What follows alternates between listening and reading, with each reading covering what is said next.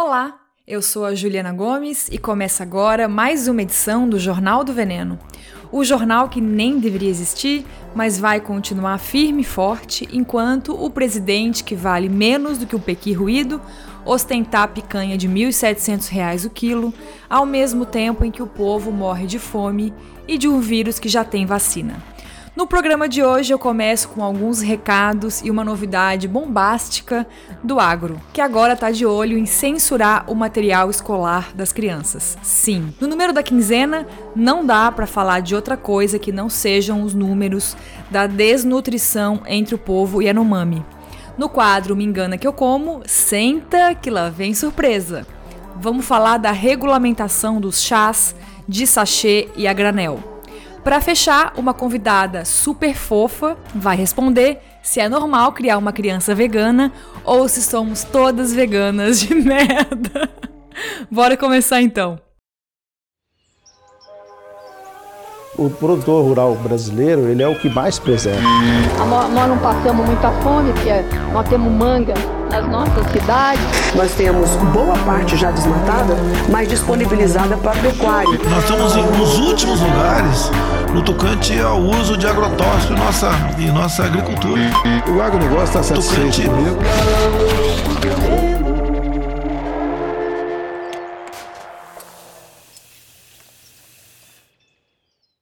Em primeiro lugar, parabéns! Se você está aqui ouvindo este podcast nesta bela manhã de terça-feira de outono, é porque sobreviveu a mais um dia nesse pandemônio que é o Brasil de maio de 2021, né? Eu não tô bem, acho que ninguém tá bem e a gente vai juntando os cacos dentro do possível, né? E como tá tudo muito difícil, deixa eu começar com coisas mais animadoras, né? Na semana que eu gravei o último episódio do Jornal do Veneno, eu dei uma palestra online para os estudantes de, da Faculdade de Medicina da UNOESC e foi tão legal.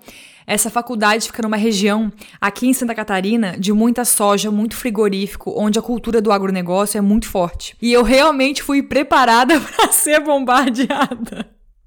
Mas não, viu? Pessoal foi bem gentil nas perguntas focaram mais na questão econômica mesmo, né, de como seria a balança comercial do Brasil sem agronegócio, como seria essa transição para um Brasil agroecológico é, se não ia reduzir o número de empregos e afins. Inclusive, eu estou aberta, viu, a convites para entrevistas e bate-papos em universidades.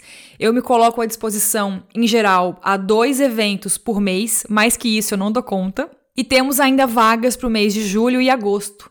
É só me escrever no jornaldoveneno.gmail.com que a gente combina caso te interesse. E a partir das perguntas da galera da UNOESC, eu lembrei de uma coisa que eu prometo há um tempo já lá no blog e ainda não deu tempo de fazer, mas eu prometo que agora eu vou agilizar, tá? Que é um resumão em forma de pergunta e resposta sobre esses principais mitos que envolvem o agronegócio, né? Tipo, dá para alimentar um mundo sem sementes transgênicas. O agro é o motor do país. Dá de plantar sem agrotóxico. Esse tipo de coisa, tá? Bem resumidinho e bem objetivo, respondendo com as fontes para todo mundo poder repassar, enviar né, o link para os primos bolsominions, usar no trabalho da escola e tal. Mudando de assunto, eu quero agradecer a repercussão maravilhosa do último episódio, especialmente do bloco sobre dietas. Eu recebi muitos comentários incríveis e esse já é o episódio mais ouvido da história do Jornal do Veneno em tão pouco tempo. Como eu já esperava, Muita gente também que defende o jejum me escreveu revoltada, com alguns xingamentos, querendo que eu me informe melhor e conheça o trabalho daquele nutricionista fatídico que guiou a blogueira coach no processo de jejum dela de sete dias. Mas, gente, acorda. Esse cara, eu nem vou dizer o nome dele aqui para não dar ibope, né? Ele é anti-vacina. E de negacionista já basta toda a corja, né, olavista e bolsonarista nesse país. Então fuja desse homem. Aliás, a edição de maio da revista Piauí trouxe um artigo espetacular do historiador inglês Peter Burke, não sei como é que se fala, da Universidade de Cambridge. Cambridge. Cambridge. tá difícil hoje sobre a ascensão dos charlatões no mundo inteiro, especialmente agora na pandemia. O artigo é imperdível, a matéria não está disponível online pra, só para assinantes, mas dá para comprar a revista impressa. é, nas bancas de jornais, ainda, né, caso haja bancas de jornais na tua cidade. Aqui é muito difícil encontrar, infelizmente, e eu sou assinante da revista por isso. E, gente, a questão aqui não é o jejum enquanto uma prática religiosa, viu? Por favor. A gente está falando do jejum que o capitalismo abraçou e que virou uma indústria cheia de livros, de cursos, de experiências, de retiros que prometem emagrecer e curar mil doenças. O problema disso é que como a gente falou no último episódio, né, eu e a Lorela Barbie, não existem estudos científicos que garantam que o jejum é uma prática segura no longo prazo. Esse é o ponto. E aproveitando esse tema do charlatanismo, a indústria das dietas, das cápsulas milagrosas e tal, eu trago uma novidade pra gente descontrair um pouco porque esse episódio está pesado. Uma moça no Instagram me mandou essa semana uma foto de um produto que uma revendedora de coisas de sex shop tá fazendo propaganda. E olha, quando eu vi, eu ri tanto. Mas assim, sabe quando dói a barriga? o produto chama Orgastic e são cápsulas do bem que curam que prometem dois pontos. Apenas fortalecer as unhas e os cabelos, melhorar sintomas da TPM, reduzir o cansaço, aumentar a libido e emagrecer ao mesmo tempo. Meu Deus.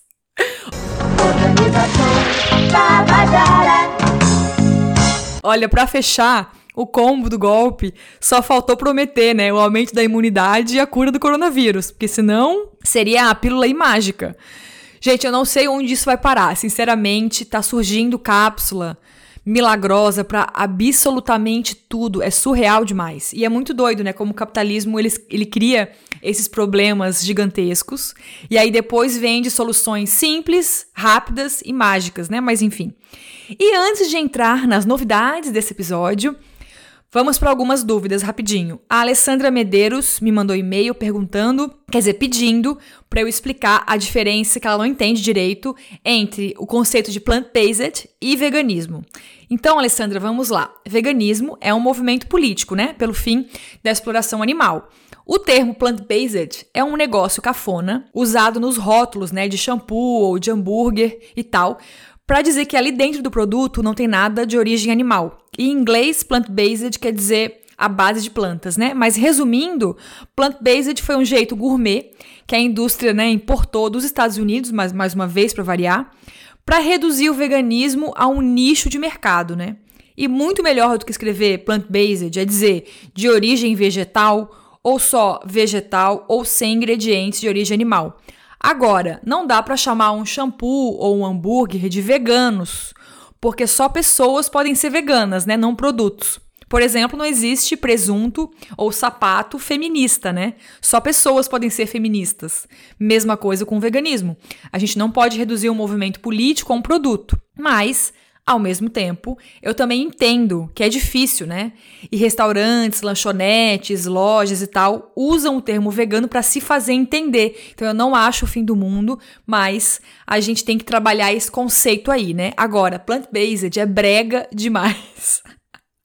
é cafona, né? Para gourmetizar, para tornar o produto mais caro, podia só resolver colocando hambúrguer vegetal, é, sem nada de origem animal e afins. Outra dúvida sobre o episódio passado. Várias pessoas perguntaram se os suplementos alimentares, como as proteínas isoladas e as vitaminas, são ultraprocessados. Então, gente, na verdade, o guia alimentar, né, para a população brasileira que instituiu essa classificação de alimentos in natura, processados, ultraprocessados, ele só se refere a alimentos e bebidas, não a suplementos e outras coisas, tá?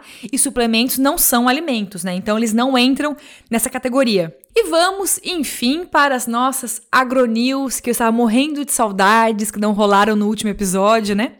Vamos lá.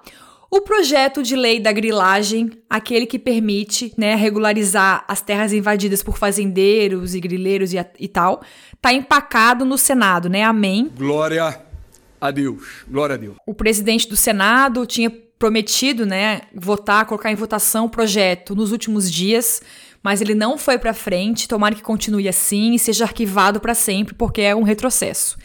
Quem andou e não deveria andar foi aquele projeto de lei do deputado Vitor Hugo, do PSL, que fez mudanças absurdas no Programa Nacional de Alimentação Escolar, o PNAE. Lembra? É o PL 303292/2020. Eu já falei dele aqui. Esse projeto nojento inclui a retirada da prioridade de povos indígenas e quilombolas na compra de alimentos para merenda escolar. E, infelizmente, ele foi aprovado agora na Câmara dos Deputados no dia 6 de maio e segue para o Senado. Então, se você puder assinar a petição e infernizar os senadores é, o máximo que você puder para não aprovar esse projeto, já ajuda. Fora isso, me perguntaram também por e-mail como é que está a questão da liberação do trigo transgênico pelo Ministério da Ciência e da Tecnologia do Brasil. Olha, por enquanto não temos nenhuma novidade. O Ministério é, não comunicou ainda a sua decisão para a Argentina, liberando ou não o plantio do trigo transgênico. E só para te lembrar desse rolo, caso você esteja perdido aí, né? Como grande parte do trigo argentino vem para o Brasil, né? A gente importa. O Brasil tem que aprovar o plantio da transgenia lá na Argentina. Eu confesso que, apesar do nosso histórico, né, da conjuntura favorável aos transgênicos no Brasil atual, eu acho que tem uma chance aí de não aprovar, viu? Nas conferências públicas do Ministério da Ciência e Tecnologia, a indústria de massas e panificação fez bastante pressão contra, porque tem medo sim da rejeição do consumidor. Para você ver como é importante a gente se informar e se mobilizar, né? A galera sabe que os transgênicos têm muita rejeição entre as pessoas. E eu espero que isso só aumente, que todo mundo fique cada vez mais atualizado, que faça mais barulho e ouça mais esse podcast e espalhe para o mundo. Fora isso, eu vou pular as últimas notícias sobre os fazendeiros que andam usando agrotóxico como arma de guerra, tá? Sempre tem gente aqui que me escreve dizendo que eu posso pegar pesado, que as pessoas têm que saber a realidade que elas merecem, mas eu não dou conta de todas as batalhas o tempo todo, tá? Eu tenho muitos limites físicos e mentais, porque é muita bomba que tá rolando, então eu vou escolher algumas batalhas e essa não é a dessa vez. A batalha que eu vou escolher hoje é outra e que também não pode passar em branco, e pior, não vai te surpreender em nada. Pode reparar, não é à toa que todo o governo ou grupos de gente babaca aí que defende a família e os bons costumes sempre acaba atacando a educação. Nunca foi coincidência. É porque a escola é uma ferramenta poderosa de formação de pensamento crítico, né? De cidadania. E tu achas que se a gente aprendesse desde cedo que o Brasil foi invadido e não foi descoberto, né? Se a gente aprendesse geografia, história, ciências, artes, língua portuguesa de forma crítica, sem endeusar elite, sem endeusar colonizador, ditador, grandes empresas, não seria tudo muito diferente? Eu tenho certeza que a gente ia cair em bem menos fake news, por exemplo, e menos golpes do marketing. E as pessoas iam entender que quando a gente fala em taxar as grandes fortunas, por exemplo, a gente não está falando em aumentar os impostos para quem tem uma moto e um iPhone lascado. Por favor. Mas enfim, não é coincidência que o bolsonarismo abraçou aquele movimento Escola Sem Partido, lembra? Que, a grosso modo, queria vigiar e punir professores, estabelecendo regras do que eles podiam ou não falar em sala de aula. Aqui, a gente tem uma deputada, sempre aqui em Santa Catarina, já reparou? Chamada Ana Carolina Campagnolo, acho que fala assim, do PSL, que foi eleita em 2018, naquela onda do Bolsonaro, né? E assim que ela tomou posse, ela divulgou um canal de denúncia para alunos exporem seus professores que se posicionassem politicamente de qualquer forma. A gente sabe de qualquer forma que é esse, né? Porque a própria Caroline dava aula de história em escola pública e trabalhava com camisa do Bolsonaro. O Ministério Público barrou isso na hora, graças e entrou com uma ação judicial contra a deputada. E agora, no meio da pandemia, com professores, direção, todo mundo forçado, né, a voltar a trabalhar presencialmente sem vacina, a vacinação para a educação tá muito devagar ainda, né? E nesse contexto todo, que a galera tá trabalhando em condições deprimentes, né, sem apoio dos governos, a escola que eu tô fazendo estágio, eu faço faculdade de letras, lembra? A escola que eu faço estágio recebeu 3 mil reais para comprar álcool gel e é isso. Esse é todo o apoio que a escola recebeu. Mas enfim, a gente ganhou uma nova versão do Escola Sem Partido, que é o Escola Sem Partido versão agronegócio. Já estava bom. Diz que ia mudando para melhor, não estava muito bom. Tava meio ruim também. Tava ruim. Agora parece que piorou. Olha que sonho. Um grupo de mães que se chama Mães do Agro começou uma campanha para fiscalizar o material escolar e o currículo das escolas. Tudo isso para impedir que professores de escolas públicas e particulares associem o agronegócio a desmatamento, agrotóxico, mudança climática, trabalho escravo e afins em sala de aula. E olha que surpresa! A campanha se chama De Olho no Material Escolar e tem apoio da bancada ruralista dos ministros TT, TT do Veneno, que é ministra da Agricultura, né? O Motosserra Salles, do Meio Ambiente, o ministro da Educação, que é um pastor desgraçado lá, o Milton Ribeiro, e as duas mães fundadoras da campanha, as senhoras Andréia Bernabé e Letícia Zamperlini, dizem que encontraram muitas mentiras sobre a realidade do campo brasileiro no material escolar dos seus filhos. Mas espera que tem mais. A gente sabe que o agronegócio é um setor amplo, né? Complexo, que não concorda em tudo sempre. Tem muitas organizações, associações, empresas, indústrias e produtores rurais que têm mil divergências em muitos aspectos, né? Não é um setor homogêneo. Mas tem sim muitos pontos que essa galera toda concorda. E um dos pontos chaves disso tá nessa campanha das mães do agro. Adivinha? Pensa aí rapidão. Que ponto em comum é esse? Sim, a questão das terras indígenas. Dificilmente você vai encontrar alguma entidade, alguém do agronegócio a favor de demarcar e respeitar os povos indígenas. Esse é um ponto incomum do setor, além do lucro, né? Enfim. Então, voltando, tudo isso tinha começado já a engatinhar lá em 2018, quando a fazendeira Letícia Jacinto foi atrás de outras mães para reclamar com o Colégio Anglo de Barretos, interior de São Paulo. Porque, segundo a moça, entre aspas, as crianças são incentivadas a manifestar piedade aos índios e repudiar a cultura da cana-de-açúcar. Fecha aspas. Outro trecho da carta que essas mães enviaram ao colégio anglo reclamando, né? Abre aspas. As crianças são estimuladas a se colocar na posição de uma família indígena que teve suas terras retiradas para a plantação de cana. No entanto, nenhum contraponto é oferecido pelo material pela escola. Fecha aspas. Que contraponto? Tem contraponto em genocídio indígena, gente? Qual que é o outro lado? Suas mãos. Comigo, irmãos? Vai tomar no cu. Vai tomar no cu. Vai tomar no cu. Vem tomar no cu. Vai tomar no cu. Vai tomar no cu. Vem no meio do seu cu. Vai tomar no cu. Vai, vai, vai, vai. Vai tomar no cu. Vai, vai, vai, vai. Vai tomar no cu. Olha, é assim, ó, é inacreditável, né? Sério, eu entendo que as pessoas tenham coragem de pensar essas coisas. Mas ter coragem de falar é muita audácia, né? É muito retrocesso. Pra você ver como que essa galera tem medo, né, da educação crítica, emancipadora, libertadora, né, que tira as pessoas da inércia e coloca para pensar, para questionar, para entender o lugar de cada um na sociedade. E por isso que essa gente toda tem horror a Paulo Freire, por exemplo. O legado do Paulo Freire é esse. Ele defendia né, justamente um sistema de alfabetização que foi difundido e reverenciado em todo o mundo, né, em muitos países, muito além do Brasil, onde as pessoas aprendiam a ler e a escrever ao mesmo tempo em que aprendiam sobre o seu lugar de oprimido, né, de ser explorado. A concepção pedagógica do tio Freire não era conteudista, né? Era como uma ferramenta para emancipar as pessoas.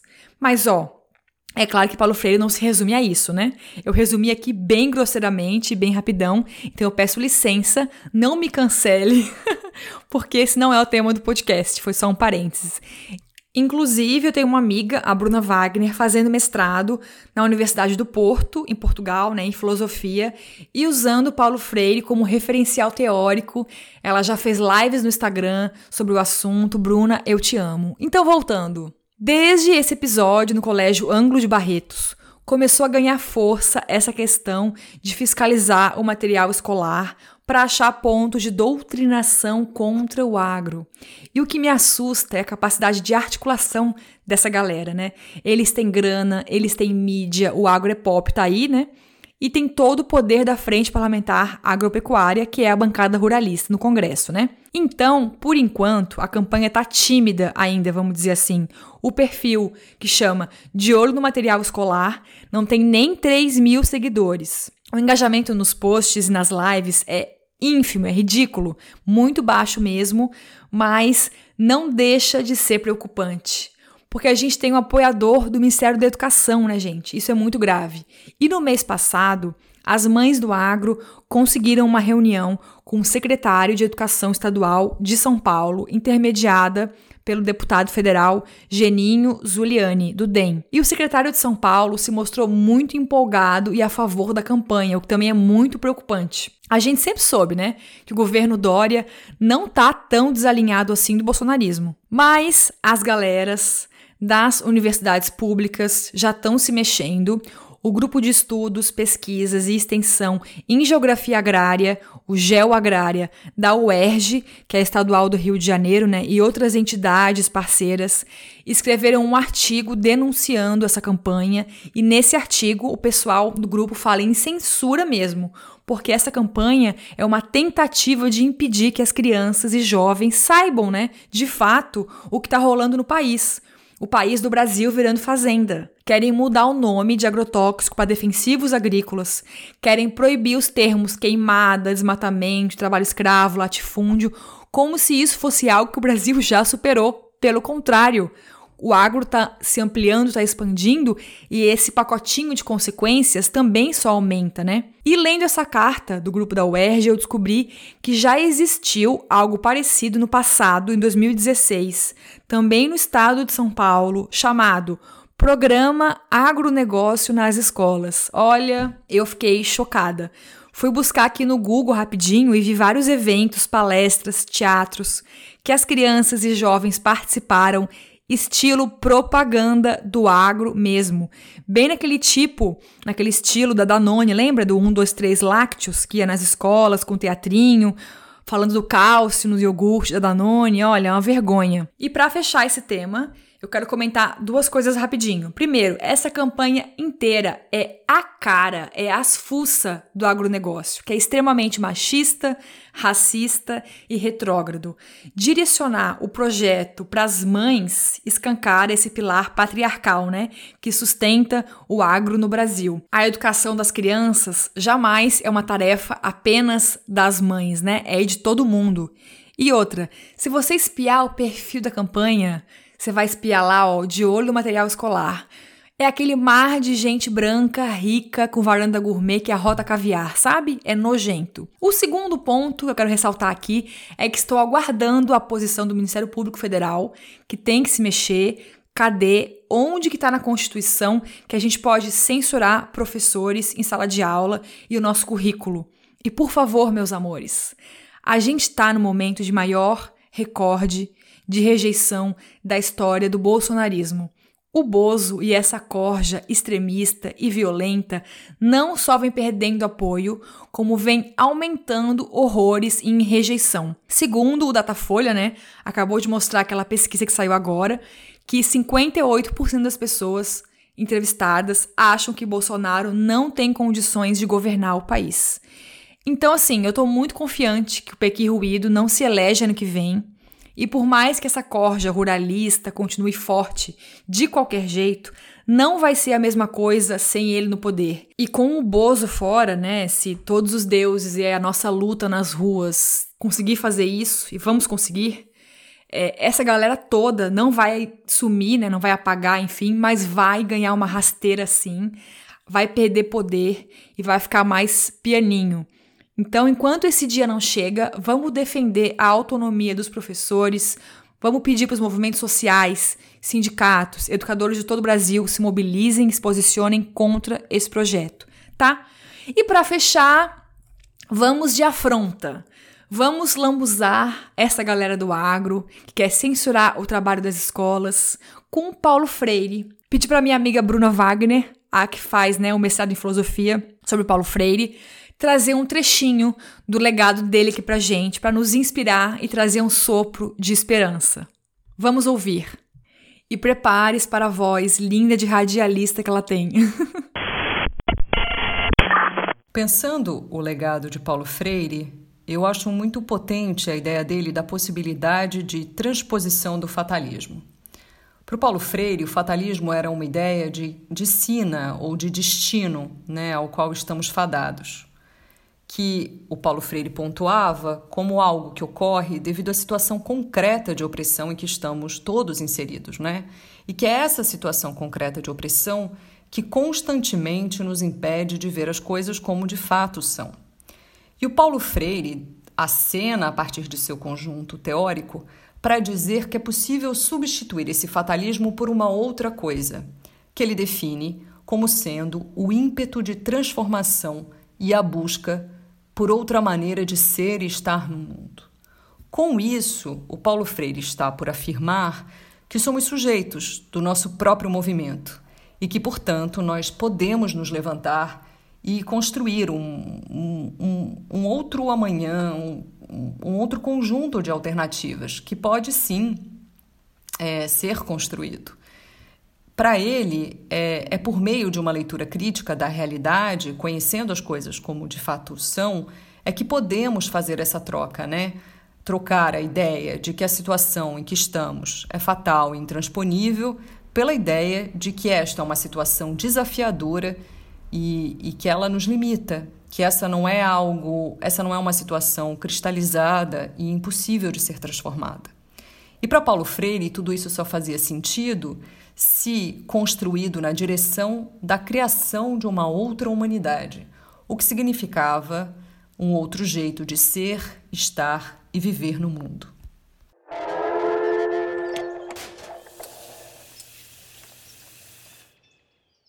E vamos para o número da quinzena de hoje, que já aviso, né? Tá puxado, sim, muito puxado. Eu deixei essa parte do roteiro por último na hora de escrever, inclusive, porque tá dolorido, tá revoltante e é inaceitável. E o número é 8 em cada 10. Sim, 8 em cada 10 crianças até 5 anos do povo Yanomami tem desnutrição crônica. Ou seja, é a maioria, gente. A maioria tá sofrendo com desnutrição crônica num país de uma grande biodiversidade e que produz muitos alimentos. Esse dado foi tirado de um estudo do Unicef, em parceria com a Fiocruz e o Ministério da Saúde, tá? E veio à tona depois que viralizou é, aquela foto da criança em Anomami, lembra? Deitada na rede, com as costelas bem aparentes. Então, assim, mesmo com o estômago retorcendo aqui, a gente não pode ignorar esse tema. Vamos entender então esse contexto, como que chegamos a esse ponto, porque não é tão simples, tá? Não é tão óbvio. Você deve saber já, pelos jornais nos últimos dias e tal, que o povo Yanomami está sofrendo mais uma grande invasão dos garimpeiros que invadem a terra indígena deles em busca de minérios, né? Isso acontece há muitos anos já. E os garimpeiros atacam o povo Yanomami de várias formas, né? A pouco discreta e uma das mais comuns é com tiro mesmo, né? Estilo chacina mas eles também levam muitas doenças, né, que dizimam esse povo há muitos anos. Agora na pandemia foram os garimpeiros que levaram a Covid para lá, assim como levam outras mil doenças também. E o trabalho que eles fazem na região, que é a exploração de minério, também contamina os rios, né? Expulsa, extermina os animais, né? A fauna toda e a flora que alimenta os Yanomamis, né? Que é a base alimentar deles. E a gente está falando é isso que me dói mais. Da maior terra indígena em extensão desse país. Os Yanomami se dividem entre o estado do Amazonas, Roraima e também pega um pedaço da Venezuela. Na parte brasileira moram 27 mil pessoas e, ao todo, a terra deles abrange 9 milhões de hectares, o que é bem diferente da realidade de outros povos indígenas do Brasil, né? A gente sabe que o mais comum no Brasil, né, como é a realidade dos Guarani e Kaiowás, é ficarem socados, né, espremidos em terras minúsculas. Então, isso que é o mais revoltante. A última coisa que a gente imagina ser possível quando tem muita terra é que as pessoas possam morrer de fome, anemia e desnutrição, né? Os Yanomamis deviam ter acesso a uma gigantesca variedade de alimentos que a floresta proporciona. E eles são um povo que tem um histórico e tradição de cultivo. Eles dominam muito bem a agricultura há muitos anos já, né? Não vivem só de caça e de coleta. E o problema é que desde os anos 80 que os garimpeiros começaram a invadir ilegalmente as terras Yanomamis, porque sim, eles têm a titulação da terra, eles são donos, né? É uma terra demarcada, gente, desde os anos 90. E o Instituto Socioambiental estima que existam hoje uma população de garimpeiros maior do que a população indígena, de 30 a 40 mil garimpeiros vivendo ilegalmente na terra Yanomami. Com isso, está acabando a água potável. O garimpo entope os rios da região de mercúrio, então não se pode plantar mais, nem cozinhar e nem comer os bichos que bebem água contaminada, né? E o desmatamento gerado pelo garimpo também espalha malária e mil outras doenças. E a gente sabe que o bolsonarismo piorou a situação toda porque o Pequi Ruído prometeu que vai regularizar o garimpo em terras indígenas, lembra? Fora isso, o Brasil, né, o Estado brasileiro, não garante nenhum tipo de assistência aos Yanomamis, né? Não tem combustível para ir buscar as crianças e levar para serem tratadas em postos de saúde e hospitais. Não tem postos de saúde equipados, né, com medicamentos e profissionais na região. E esse cenário te lembra alguma coisa? Não são só os povos indígenas que têm terra, mas não conseguem extrair comida dela, né? Essa é uma realidade nos agricultores do Brasil inteiro, né? Lembra do último estudo sobre a fome que saiu?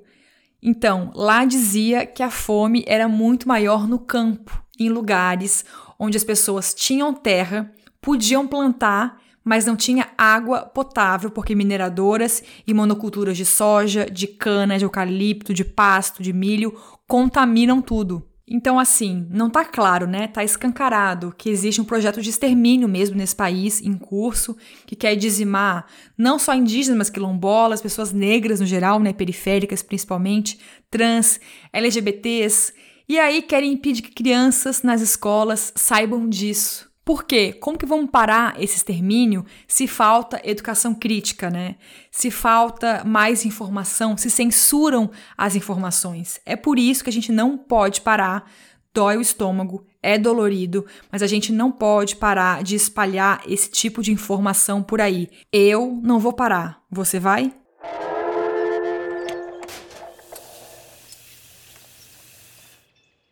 E hoje, o quadro mais bombado desse podcast tá diferente. Dessa vez, não é um me engana que eu como, é um me engana que eu bebo. e senta aí, relaxa, respira fundo, porque olha, a rasteira vai ser grande. Pelo menos para mim, bateu como uma voadora. Vamos lá.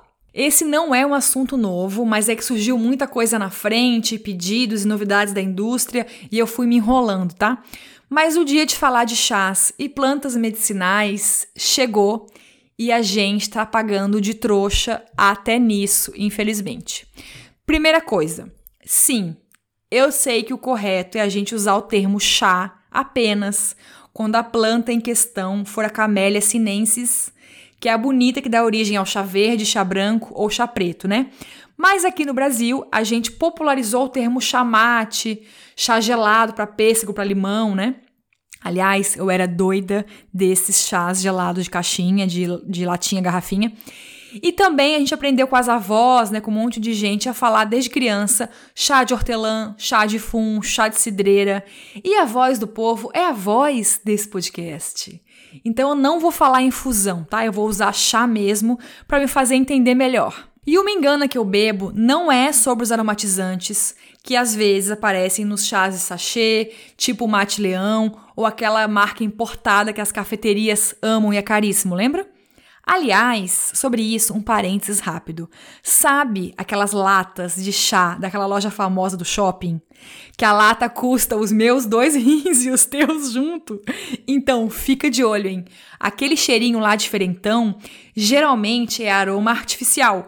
Pode espiar a lista de ingredientes para você ver. Muitas vezes a gente tá pagando caro para comer, beber algo fake, né? Que mistura várias plantas que você pode misturar em casa, mas bota um aromatizante chique por cima para dar um gosto diferente. Mas esse não é o nosso caroço do angu de hoje. A gente vai muito além e vamos começar pelo contexto, tá? Agora na pandemia, a gente está cercada de fake news, né? Essas palhaçadas de cloroquina, ivermectina, nananana e tal, tá bombando muito. E o argumento dessa galera, das tias do Zap e afins, é: é, tudo bem, a ciência não comprovou a eficácia ainda, mas mal não faz. E a gente usa muito essa estratégia também para chás à base de plantas medicinais. Sim, existe aí o entendimento geral de que tudo que é natural é de boa e tranquilo e pode usar loucamente, né? As pessoas estão surtadas, tomando óleo essencial, esfregando na pele como se fosse seguro e tranquilo.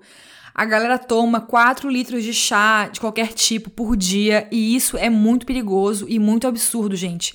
As pessoas estão se intoxicando loucamente no Brasil. Se você quiser espiar, espia lá no site de toxicologia. Toxicologia, eu não sei falar. Tô bem louca, perdão. Da Fiocruz.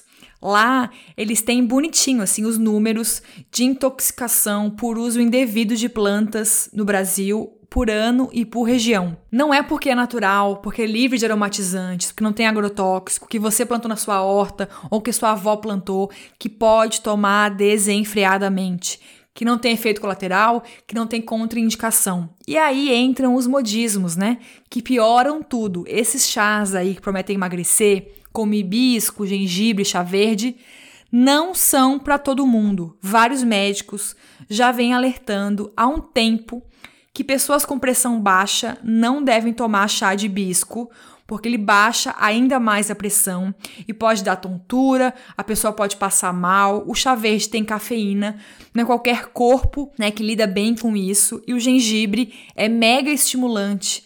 Também tem muitos corpos que não aceitam bem.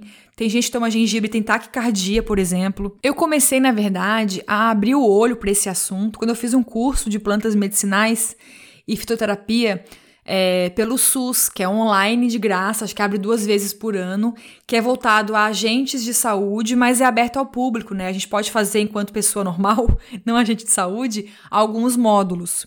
E eu lembro bem que a primeira coisa que a gente aprendeu no curso é qualquer pessoa com histórico de problemas de rins e de fígado não pode sair bebendo chá sem orientação. Mesmo os mais seguros, entre aspas, né? Mais populares, como camomila, como funcho, melissa, hortelã, tem que ter cuidado e acompanhamento médico nesses casos. Grávidas e lactantes também tem que cuidar mil vezes mais. Tem planta como cabacinha que até o cheiro já é abortivo. E essas plantas mais fortes, como espinheira santa também, jamais devem ser bebidas como se fosse suco ou água, elas são remédio. Nesse curso do SUS, eu também aprendi que a gente precisa sim respeitar a sabedoria popular, porque muitos dos conhecimentos né, difundidos já foram confirmados pela ciência. Mas pode reparar, as pessoas mais velhas, né, com a tradição curandeira, benzedeira, tem todo um cuidado com a prescrição, a quantidade de erva por litro, o momento da colheita, tudo. Nunca é de qualquer jeito, mesmo popularmente. Mas a rasteira mesmo não veio ainda. Ela vem agora e vem da Paraíba. E não, não é a Juliette do Big Brother. a professora Bagnólia Costa da Federal da Paraíba, que dá aula e pesquisa farmacologia em produtos naturais, fez uma live em parceria com a Bibi do canal Física e Afins, que eu amo, já recomendei várias vezes aqui, né? E foi bomba atrás de bomba. A live foi no ano passado, mas eu vi só há pouco tempo, tá? E o foco foi desconstruir alguns mitos anti-ciência, até chegar na parte de plantas medicinais, que são realmente o estudo, né, da professora. E ela descascou a gente de um jeito. Ela disse primeiro que jamais, em nenhuma hipótese, alguém deve substituir água por chá. Esse lance de dizer, ah, Vou fazer aqui uma jarrinha de chá de hibisco com hortelã e tomar um litro durante o trabalho à tarde. Não, gente. Toda planta tem princípios ativos e tem que tomar cuidado. Elas nunca são super, hiper seguras e indefesas. Cada planta tem as suas especificidades, o modo de extração do princípio ativo correto, né? A parte da planta, onde está esse princípio ativo. E agora vem a rasteira, a maior de todas, que é a razão deste me engana que eu bebo de hoje. A gente tem uma questão no Brasil que piora tudo isso, que é os chás vendidos em pacotes, sachês ou a granel são regulamentados como comida, não como remédio. Comida barra bebida, né? Ou seja, eles atendem à regulamentação do Ministério da Agricultura, não do Ministério da Saúde. E por que isso é um problema? Vamos ouvir agora a explicação da professora Bagnolia para entender isso melhor, tá? Eu peço licença aqui para reproduzir um trechinho da live do canal Física e Afins, tá? Chá, o chá, aquele sachê que a gente compra no supermercado, na farmácia, de camomila, de boldo, aqui no Brasil é registrado no Brasil. Isso varia de país para país. No Brasil, esses chás são registrados como alimento e o local de registro é no Ministério da Agricultura. Vão, vão, vão pegando a visão. Se eu chamar, se eu cadastrar, se eu registrar um produto como medicamento fitoterápico, esse medicamento fitoterápico tem que passar por tudo que eu disse para vocês. Ele tem que ter fase pré-clínica de estudo de toxicologia, controle de qualidade, eficácia, farmacêutico responsável, registro na Anvisa no Ministério da Saúde. Então, o medicamento fitoterápico, quando eu tomo um xarope, é, deixa eu me lembrar aqui, quando eu tomo um xarope de hortelã, da folha miúda, se eu comprar o xarope, eu estou comprando um medicamento fitoterápico e eu estou com um produto regulado.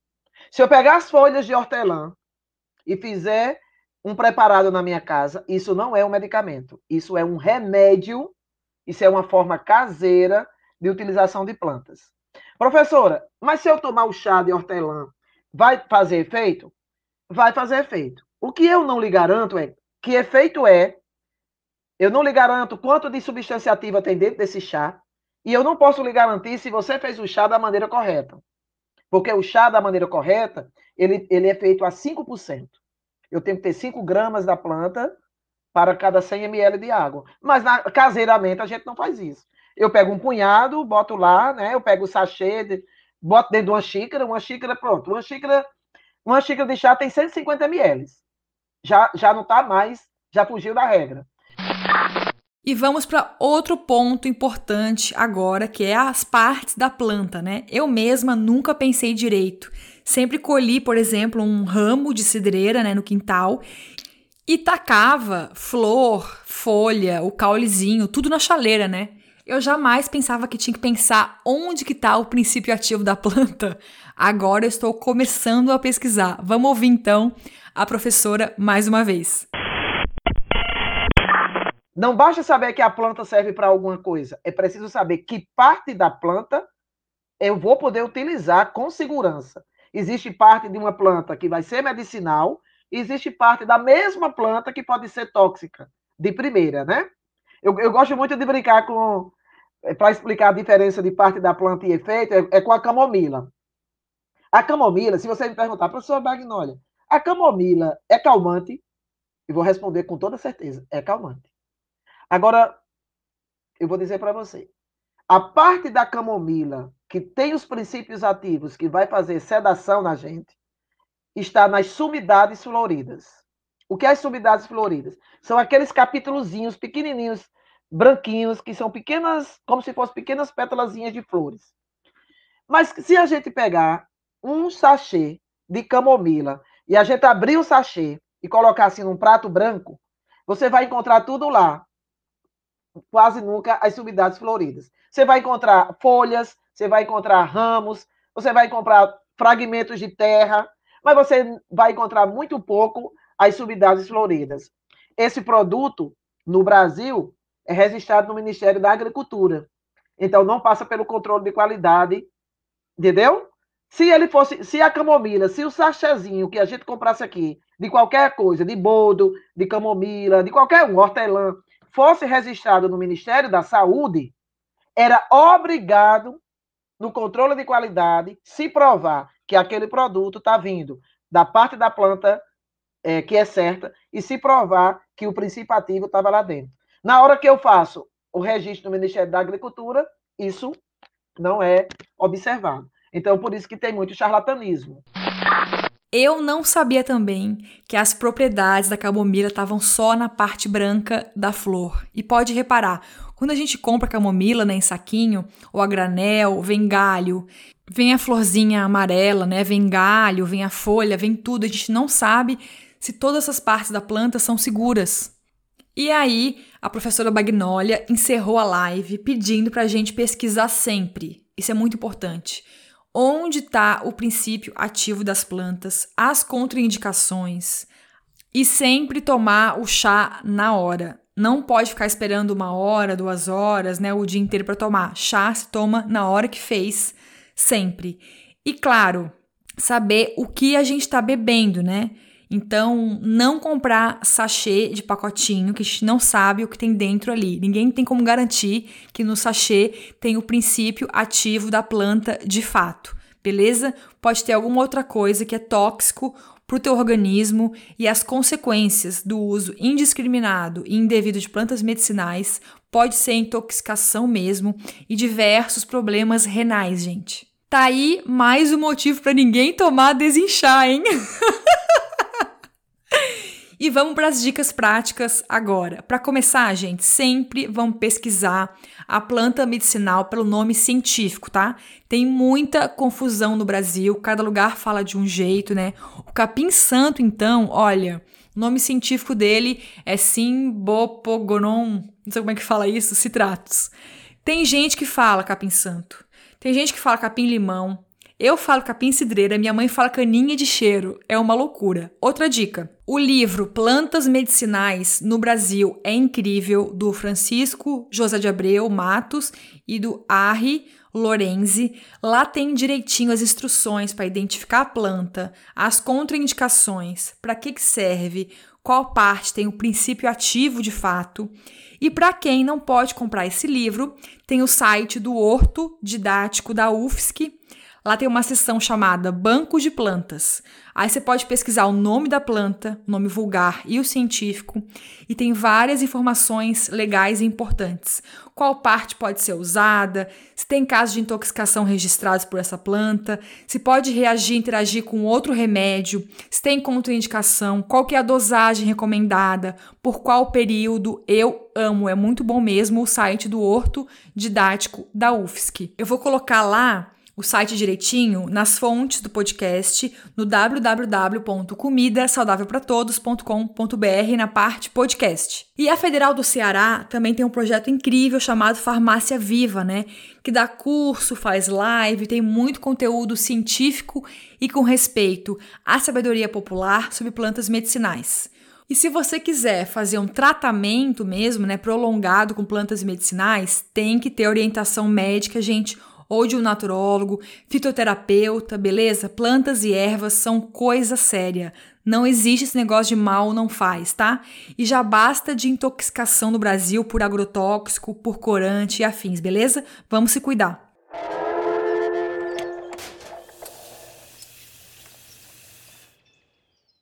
E chegamos no último quadro desse podcast, o normal ou vegana de merda.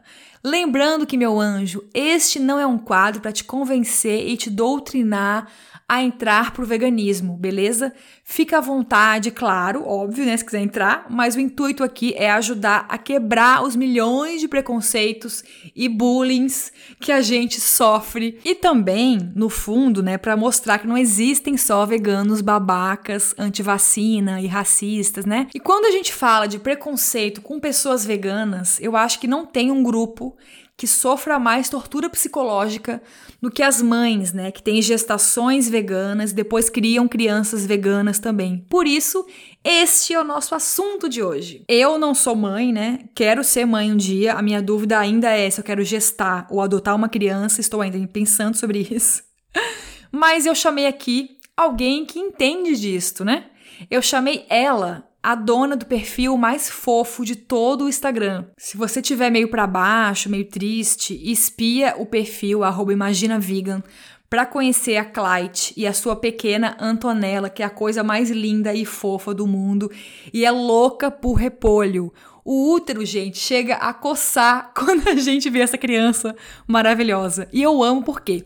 Porque a Clyde Cortes mostra a realidade mesmo, sabe? Ela tira fotos lindas, compartilha várias receitas super simples, né, afetivas, né, aquelas que estão quentinho no coração, com ingredientes acessíveis, né, livres de ultraprocessados. Eu amo e claro, e a Clyde não vive esse mundo, né, de blogueira perfeita, essa coisa meio xuxa com cozinheiras, empregadas e comidas com flores trufadas e delivery. A Clyde é gaúcha, tem 23 anos, é vegana há 4 anos e compartilha né, a criação da Antonella junto com o companheiro, o Alan, que não é vegano. Mesmo assim, toda a gravidez dela e a menina só come coisas sem nada de origem animal. Então eu comecei pedindo para Clyde contar pra gente se é normal criar uma criança vegana ou se ela está impondo uma seita maligna e está nem aí para a saúde da menina. Eu já recebi algumas perguntas do tipo: Você acha que está prejudicando a saúde da sua filha com essa alimentação? E é claro que sim, né? Eu não sei os outros veganos, mas eu me preocupo só com os animais, então minha filha que lute. Gente, isso foi ironia, tá? Por favor, eu acho que espero que todo mundo tenha entendido, pelo amor de Deus. Até parece que a saúde da criança não é a prioridade da família, né? Independentemente de serem veganas ou não. A gente tem muitos profissionais da saúde que atendem e respeitam as famílias que são veganas, e acompanham as crianças e as gestantes, orientam, né, quando necessário suplementar alguma coisa além da B12. Então, se você ouvir de algum médico, né, que vai prejudicar o seu bebê por ter uma alimentação vegetal, muda de médico, hein? Por favor, busca alguém mais atualizado. E não tem que ser um médico é, vegano, viu? Não precisa. Tem muitos hoje em dia que respeitam, que estão atualizados e tal, e não tem preconceito. Continuando, eu pedi para Clyde contar pra gente como foi a introdução alimentar da Antonella, que agora tem 3 anos e ainda mama no peito também. E para contar um pouquinho como é que funciona o preparo, né, da comida na família dela a introdução alimentar sempre tem muita expectativa dos pais, né, de que o filho já vai começar a comer no primeiro momento e algumas crianças acontecem sim, mas não foi o nosso caso, assim como de muitas outras crianças, né? A Antonella ela mamou exclusivamente no peito até os seis meses e começamos a introdução alimentar a partir daí. No começo, ela, na verdade, teve todo o tempo de adaptação, né? Com os sabores, as texturas. Ela não gostava nem muito de explorar, de se sujar com a comida. A gente fez o BLW aqui. Mas quando ela fez um ano, mais ou menos, ela começou, assim, a se interessar mais, a provar. Ela sempre foi muito disposta a provar coisas novas, sabe? Embora algumas coisas ela goste, outras nem tanto, eu volto a oferecer, mas ela sempre aceita muito bem provar. O preparo das comidas é muito intuitivo. Nós levamos em consideração o que queremos comer, com o que está na época, já compramos direto com o produtor, né? Tem épocas que não vai ter algumas coisas, por exemplo, agora começou o inverno aqui, então não vai ter tomate até chegar a primavera de novo. E também o clima, com o frio chegando, a gente vai fazer bem mais sopa do que fazia antes. Uh, eu fiz seis semestres de nutrição também, então conheço bem os grupos alimentares e gosto de criar algumas combinações legais dentro disso. É, variar a forma de juntar o cereal com a leguminosa, além do arroz e feijão tradicional. Uh, meu companheiro não é vegano, nem eu vou lacto vegetariano. Nós dividimos todas as tarefas da casa, isso inclui, claro, o preparo das refeições. Normalmente o que a gente faz é comida vegana para todos, né? E às vezes ele faz algum complemento que é de origem animal para ele, mas também não é uma regra, não é o que acontece todo dia, toda refeição, mas às vezes tem. É, quando eu ainda estava grávida, a gente conversou sobre como seria a alimentação da Antonella. Claro que isso é um ponto importante para mim, é ainda. Então, eu achei que era essencial ter essa conversa bem antes, pra gente já ter um consenso para quando chegasse o momento. Como ele também é pai dela, né? Eu sempre fui muito tranquila e muito aberta a achar uma forma que fosse boa para nós dois, para que acabasse sendo bom para ela também. Acabou que no fim ele nem se opôs a nada, achou bom deixar que ela seja vegana, né? Até que ela escolha por ela.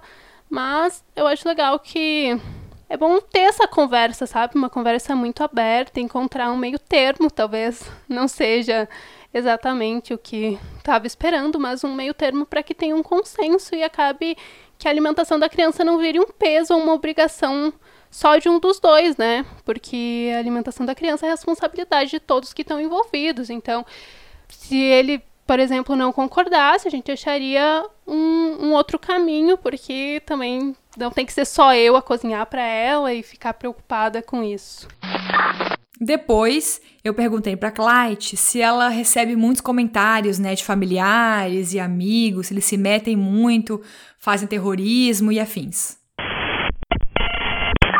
É, ninguém nunca me falou nada, assim, pessoas próximas, é...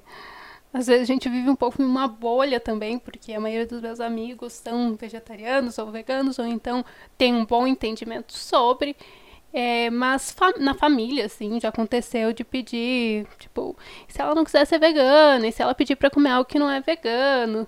E para falar a verdade, já foi algo, sim, que me preocupou.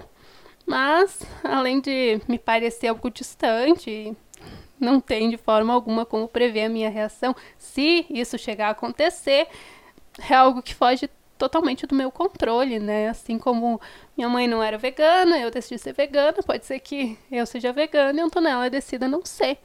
É por isso também que eu falo do meio termo entre os pais, porque eu acho que tudo que ensinamos para nossos filhos não passa despercebido ou batido. Eles sempre vão saber que existem escolhas, né? E que às vezes tem consequências, como os animais, o planeta, mas que pode ser que ela passe por uma fase de não querer ser vegana, depois volte, enfim. É, com certeza ela vai ter escolhas na vida dela e pode ser que eu discorde de algumas, mas ela sempre vai ser minha filha, eu sempre vou amar e apoiar ela. E ela ainda não vai na escola, mas tem a norma técnica do PNAE, acho que é de 2019, que fala sobre alimentação vegetariana é, em todos os casos, né? Ainda que seja um desejo dos pais, não precisa ser alergia ou religião.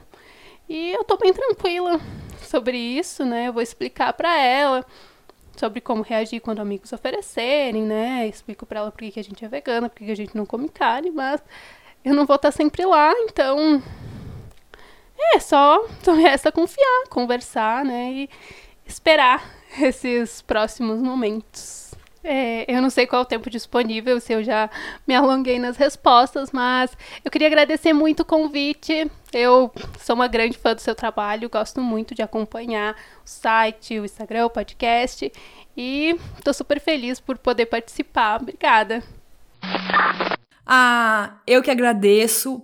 Foi lindo, foi ótimo. Eu queria muito passar o dia inteiro conversando com a Clyde, porque ela é muito querida, muito sensata, muito tranquila. Aliás, é uma pessoa bem legal para todo mundo pegar dicas, receitas, né, de alimentação vegetal, para ver que não é trabalhosa, não é cara, não é impossível, que crianças não precisam crescer com danoninho e miojo, né, e, e salame, um monte de carne, gente. E elas podem sim ter uma infância feliz e saudável, comendo feijão, arroz, repolho, panquequinha de aveia, né? É, bolo de fubá, eu amo. Acompanha lá, arroba e se puder, também contribua no financiamento coletivo da Clyde, porque esse é o trabalho e a fonte de renda dela.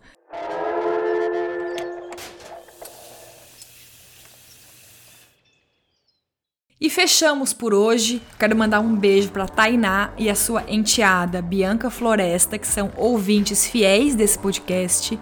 O resto, lenga-lenga, se conhece já, né? Me ajuda a pagar os boletos e expandir esse trabalho aqui. É só contribuir a partir de R$ reais por mês lá no Catarse. O link está na descrição desse episódio, de todos os episódios também. Aliás, agora sexta-feira temos um encontro ao vivo para a galera que apoia. A gente vai cozinhar uma abóbora recheada e fofocar via Google Meet. Eu tô super ansiosa. Quem editou este podcast foi o meu cônjuge Lúcio Carlos, a vinheta é do artista Gu e a arte é do Vitor Uemura. Um beijo e fora Bolsonaro, viu?